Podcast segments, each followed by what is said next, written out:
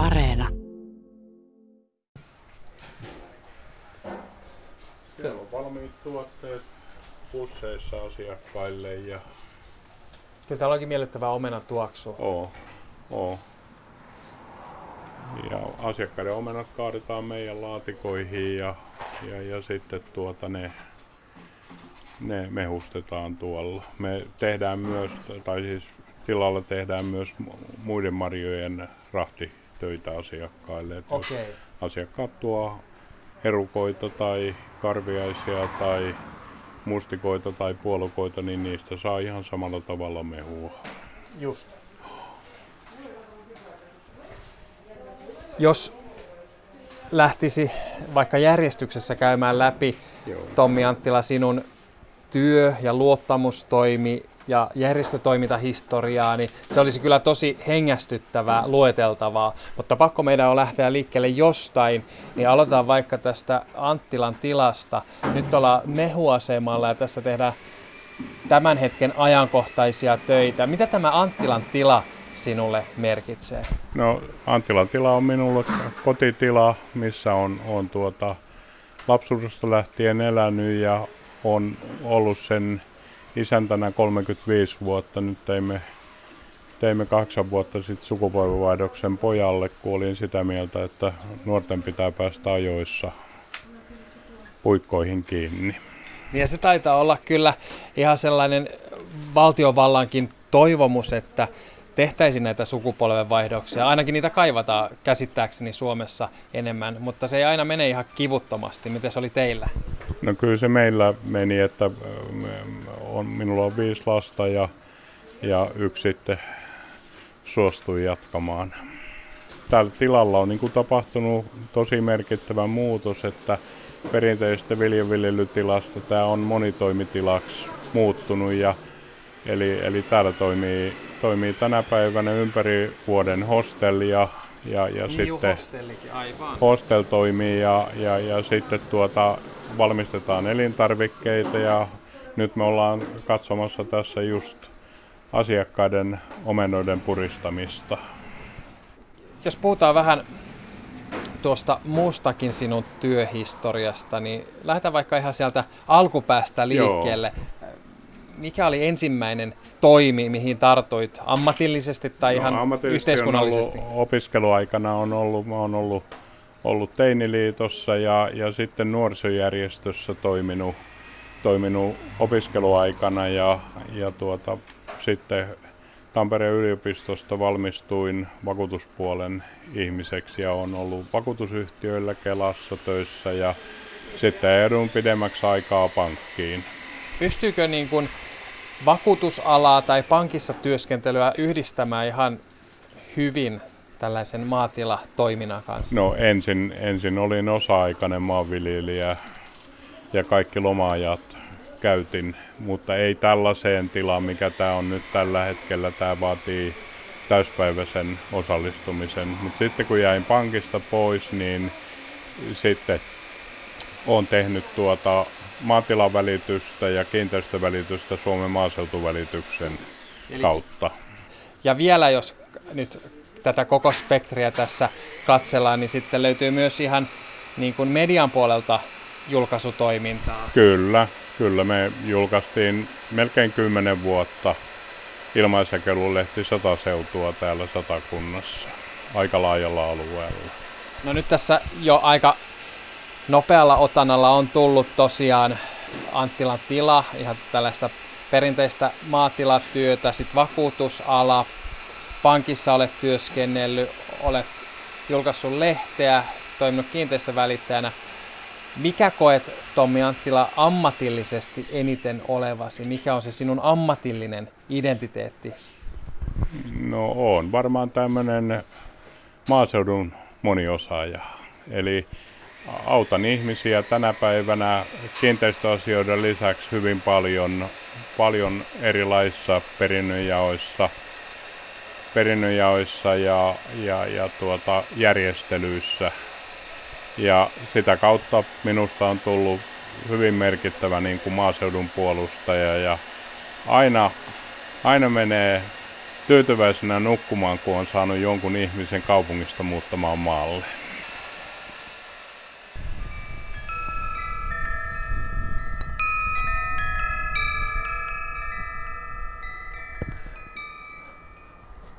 Onkohan ne jo syksyisiä tuulia, mitkä tuota kelloa soittelee?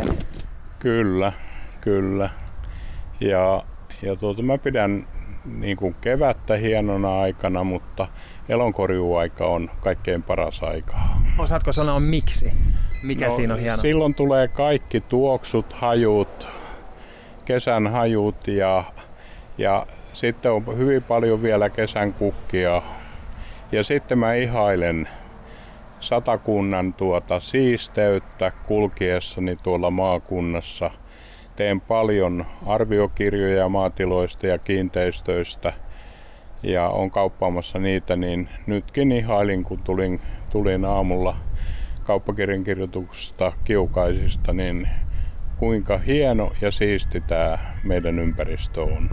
Se on kyllä totta. Satakunta on säilynyt aika siistinä ja varsinkin tämä Kokemään kohta on kyllä todellakin sellaista niin kuin silmää hellivää pastoraalimaisemaa. Ja itse asiassa tässä Anttilan tilalla kun nyt ollaan, niin ihan tuosta meidän selkämme takaa kulkee kakkostie, joka vie Helsinkiin tai sitten Pori, riippuu kumpaan suuntaan lähtee.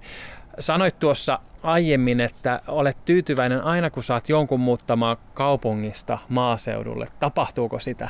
Tapahtuu ja nyt tämän korona-aikana on kokenut, että ei ole ikinä tämän 25 vuoden kiinteistövälittäjäurani aikana tehty niin paljon kauppoja mummonmökeistä, oltu kiinnostuneita maalle muuttamisesta tällä hetkellä. Et mulla oli nytkin lauantaina näyttö, niin kuudesta, kat, kuudesta kattojapariskunnasta, niin niin viisi oli, oli pääkaupunkiseudulta Turusta tai Tampereelta. Niin tosiaan sinulla on firma Suomen maaseutuvälitys Oy, joka siis ihan kauppaa tällaisia maaseutukiinteistöjä ja toimit kiinteistövälittäjänä.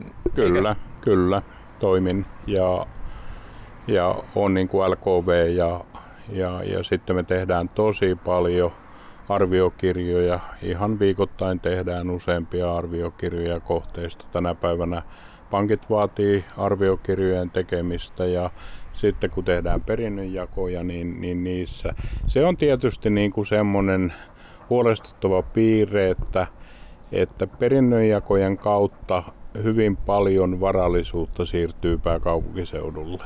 Ahaa. Vaikka tänne joku jää pitämään paikkaa tai ottaa sen omistuksensa, mutta sitten hän maksaa sisaret ulos ja ne rahat siirtyy maaseudulta kaupunkeihin. Sanoitkin jo, että et ole koskaan kokenut vastaavaa, että niin paljon oltaisiin mummonmökeistä hierottu kauppaa kuin tänä keväänä. Ja, ja uutiset maailmalta ovat kertoneet, että vaikkapa Amerikassa, Kaliforniassa haja-astusalueiden maan hinta on lähtenyt nousuun ja ihmiset kaipaavat tai muuttavat paljon isommista keskuksista haja-asutusalueille, koska se on nyt mahdollista kun on hypätty globaalistikin etätyöaikaa ja se vaikuttaa siltä, että etätyöt onnistuvat. Ja sinä siis Tommi Anttila nyt vahvistat, että sitä trendiä on Suomessakin. Kyllä, itsekin mä teen niin kuin periaatteessa etätyötä koko ajan, hmm. ajan tällä hetkellä ja, ja tämän, tiedän tänne kokemälle tull, muuttaneen nyt ihmisiä, jotka työskentelee todellisuudessa Helsingissä. Helsingissä ja yksi kertoi, miten hänellä on niin kuin neljä tietokoneruutua auki täällä Kokemään asunnossa ja hän käyttää neljää eri ohjelmaa ja kaikki asiat onnistuu ja kehu jopa, että yhteydet on niin kuin paremmat. Meillähän on maaseudulle monelle paikkakunnalle satakunnassa niin on kuitukaapeli tuotu. Mm. Se on ja varmaan aika tärkeä kyllä, homma tänä päivänä. Kyllä. Meilläkin, meilläkin kun tuota, Antilan tilalla on työntekijöitä kesäisin majoituksessa, niin joskus katsottiin, että 30 tietokonetta oli, oli samaan aikaan tai kännykkää oli verkon kautta eh, liikenteessä Ukrainaan, Latviaan ja Romaniaan. Sitä toivoisi tänä päivänä, että, että eri kaupungit, eri eh, visitsivut ja, ja tuota, yritykset niin paljon enemmän kiinnitettäisiin huomiota näihin tarinoihin ja, ja sitten myös kieliversioihin. Niin, ostokäyttäytymisen psykologiaa tutkinut Petri Parvinen kertoi pari viikkoa sitten, kun juteltiin puhelimessa, että, että tutkimusten mukaan ihminen, joka suunnittelee muuttua kaupungista maaseudulle, kaipaa kahta asiaa, kaipaa palveluja ja kaipaa estetiikkaa. Oletko törmännyt tällaiseen? Olen, olen ja, ja tuota, meillähän täällä, täällä toi joki antaa semmoisen mm. hyvin merkittävän esteettisen niin kuin ympäristön, mikä rauhoittaa. Niin, jos ei ole Kokemäen jokea nähnyt, vaikkapa Nakkilan, Kokemäen, Ulvilan kohdalla, miksei Porissakin, niin, niin ei varmaan ehkä osaa ajatella tai kuvitella, kuinka kaunis se on. Kyllä, ja ei ne kesämökit sieltä näy, jos sä pääset veneellä kulkemaan jokeen, niin kyllä ne siellä on hyvin suojissa mm. paikoissa. Mitä mieltä olet, jos kerran on niin, että pääkaupungista tai isosta keskuksesta muuttua maalle harkitseva ihminen kaipaa palveluja ja kaipaa estetiikkaa, niin olisiko tässä nyt pienille kunnille haja-asutusalueilla ja, ja jos näin voi sanoa syrjäisimmillä seuduilla, olisiko nyt iskun paikka, että nyt kannattaisi nimenomaan panostaa palveluihin ja siihen, että se paikka näyttää hienolta? Kyllä, ja, ja yksi mikä on niin kuin olennainen asia, että että koska on niin kuin tuhansia, tuhansia kesämökkejä, niin niitä kesämökkejä voitaisiin muuttaa vakituisiksi asunnoiksi niin, että sitä byrokratiaa olisi mahdollisimman vähän. Koska nyt todellisuudessa maalla asuu paljon enemmän ihmisiä, heillä on kaupungissa se asunto, mutta he ei ole saanut sitä kesäpaikkaansa muutettua vakituiseksi asunnoksi. Silti he voi olla melkein koko vuoden siellä vapaa-ajan asunnolla, mutta heidän kirjat on kaupungissa. Olet kaiken muun ohella ehtinyt myös olemaan mukana paikallispolitiikassa kokemään kunnan, kokemään kaupunginvaltuustossa. Millaisena se poliittinen maailma sinun silmiisi, Tommi Anttila, näyttäytyy? No se on osa, osa tuota prosessia, mikä me tarvitaan.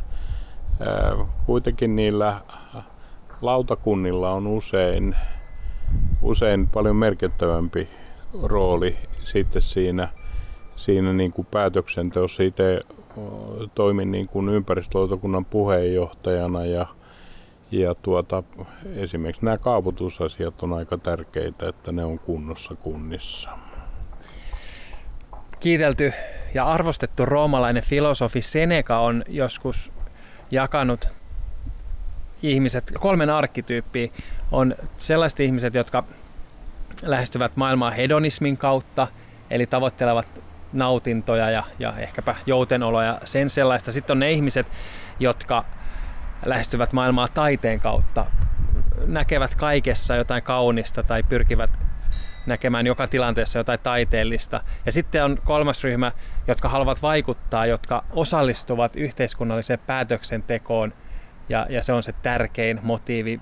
Mihin näistä kolmesta arkkityypistä, mihin sinä Tommi Anttila itsesi no luokittelisit? Ehkä nuorempana, nuorempana tähän kolmanteen, mutta tuota, nämä, nämä kaksi aikaisempaa, niin ne on alkanut vanhemmiten niin kuin olemaan merkittävämpiä. Kun mitään me ei täältä viedä pois mennessämme, että tuota, täällä pitää kuitenkin nauttia jokaisesta päivästä. Mutta nuorempana vaikuttaminen oli tärkeää ja onko se yksi syy, mistä sitten kumpusi se, että osallistuit niin paljon yhteiskunnalliseen toimintaan ja politiikkaan ja, ja järjestötoimintaan? No kai se oli se aika. Aika tuota 70-luku oli, oli tämmöistä tämmöistä osallistumisen aikaa. Sanoit aiemmin jo, että, että se maaseutu on sinulle kaikki kaikessa ja maaseudun puolustaminen.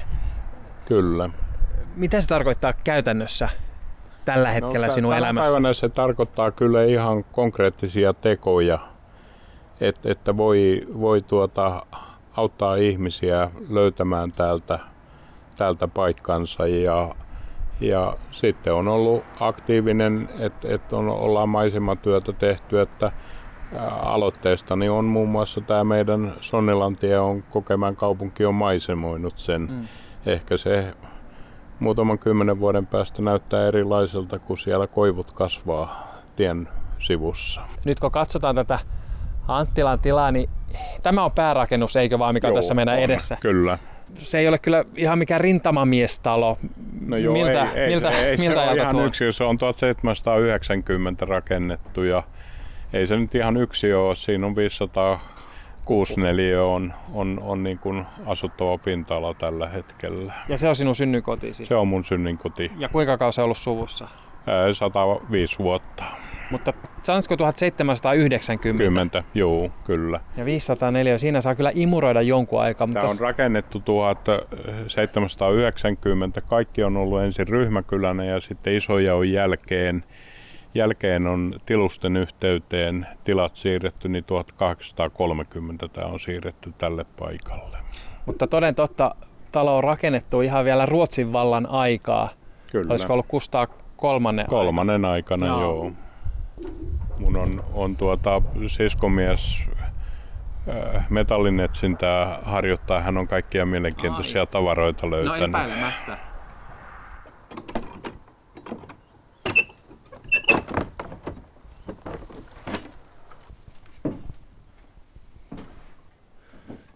Kurkista tuohon ylös kanssa, niin näet. No katsotaan. Ai, täällä on oikein tällaista hyvin vanhaa Joo, tarpeistoa maaseudun töihin. joo. Tämä aitta siis toimii jonkin kaltaisena museona. Museona tällä hetkellä, että Hostellissa siis käy vuoden mittaan ihmisiä, käy paljon ulkomaalaisia. kyllä. Kuinka kiinnostuneita he ovat vaikkapa näistä mm, tällaisista vanhoista, ovat vanhoista esineistä, talonpoikastavaroista? Kyllä, ovat kiinnostuneita. Onko joku semmoinen tietty suunta, mistä tulee eniten ulkomaalaisia? No, meille tulee saksankieliseltä alueelta, sitten tulee venäläisiä, kiinalaisia ja japanilaisia tulee. Ja sitten on tietysti ruotsalaiset. Niin just. Tässä kyllä pääsee sellaiseen ikiaikaiseen maaseudun fiilikseen, vaikkapa tässä aitassa ja muutenkin ihan tuolla ulkopuolellakin teidän tiluksilla. Osaatko sanoa, että mistä Tommi Anttila sinulle on tullut se tarve puolustaa maaseutua ja, ja ajaa maaseudun asiaa? No se on oikeastaan se, että eräs viisas mies on joskus sanonut, että talot elää tavallaan ja miehet vaihtuu ajallaan, niin se, ei, ei meiltä jää muuta kuin tuota, tämä meidän rakennettu Mm. mm. ympäristö tänne. Hmm. Tuossa aiemmin puhuttiin siitä, että nyt on sen suuntaisia trendejä, että ihmiset hakeutuvat takaisin rauhallisemmille haja-asutusalueille luonnon helmaan isoista keskuksista poispäin. Ja tietysti se on niin kuin historiallisessa perspektiivissä aina ollut niin, että välillä muutetaan kaupunkeihin ja, ja välillä muutetaan sitten pois isoista keskuksista. Osaatko sanoa myöskin kiinteistövälittäjänä ja maaseutuihmisenä, että ollaanko nyt jonkun ison murroksen kynnyksellä, kun tullaan taas pois keskuksista? Jos tämä jatkuu, niin silloin tietysti ollaan. Voihan olla, että tämä on vain lyhytaikainen Mm. efekti. Onko koskaan herättänyt sinussa huolta se, että maaseutu näivettyy Suomessa? On, on. Ja se oli aikanaan silloin 70-luvulla, kun oli kiinnostunut näistä yhteiskunnallisista asioista, niin silloin oltiin kauhean huolestuneita voivuorista, että miten ne hoidetaan. Kyllähän ne sitten tuli hoidettua. Eli se huoli on kyllä ollut kymmeniä vuosia On, mukana. on. Ja nyt tietysti on maaseudulla semmoinen tilanne, että, että tuota, tänne on paljon tullut maahanmuuttajia ja ulkomaalaisia töihin, kun tuota, ei ole ollut riittävästi suorittavia tekijöitä. No eikö se ole yksi ihan hyvä tapa sitten korjata sitä, Kyllä, sitä työllisyys- kyllä. tai työvoimavajetta? Niin. Kyllä, kyllä. Ja ky- kyllähän meillä niin kuin maan sisällä aina on ollut voimakasta muuttoliikettä, että eilen myin semmoisen asunnon tuolta Kiikasta, niin Kiikkaa siis Vammalassa. Vammalla, joo. joo niin, Tai Sastamalassa. Sastamalassa, niin asukas oli kahdeksan vuotta vaan päättänyt muuttaa sinne Sastamalaan, mutta nyt hän muutti sitten Uudellemaalle tyttären viereen, kun ikä rupeaa painamaan, mutta mä jututin häntä, että no mikä se vaikutti. Hän vaan katteli, että se oli kauhean kivaa paikkaa ja hän muutti sinne. Tuossa varmaan oltiin siellä mehuasemalla, johon muuten tulee, sanoit, että tulee ympäri Suomea melkein. Ainakin täältä eteläpuoliskolta tulee paljon ihmisiä kauempaakin mehuasemalle. Kyllä, ja, ja kun meillä on tuolla toi tilamyymälä, niin siellä käy, että tilalla käy semmoinen 40 000 asiakasta vuodessa. No, joka tapauksessa, kun oltiin siellä mehuasemalla, niin mainitsit myös sinun tällaisesta journalistisesta taustasta. Olet toimittanut lehteä ja edelleenkin toimitat lehteä, eikö vaan? Kyllä, on yli 20 vuotta, vuotta ollut mukana kokemään kotiselu, kotiseutulehden niin kuin tekemisessä, että parhaillaan just, just vuoden, ennen vuodenvaihdetta ilmestyvää lehteä kootaan kovalla kiireellä ja siinä meidän kotiseutulehdessä kerrotaan just tämän alueen historiasta ja tapahtumista. Tomi Anttila, sinä olet myöskin ollut mukana luomassa satakunnan matkailuyrittäjiä ja, ja matkailu on sitten tietysti se on tärkeä osa maaseutujenkin elinvoimaa. Onko satakunnassa jotain sellaista, mitä meidän kannattaisi nostaa vähän, vähän enemmän esille? Kyllä mun mielestä Kokemäki-Laaksossa ja Rauman seudulla ja Podin seudulla kannattaisi tämä puu- ja hirsirakentaminen nostaa paljon merkittävämpään rooliin.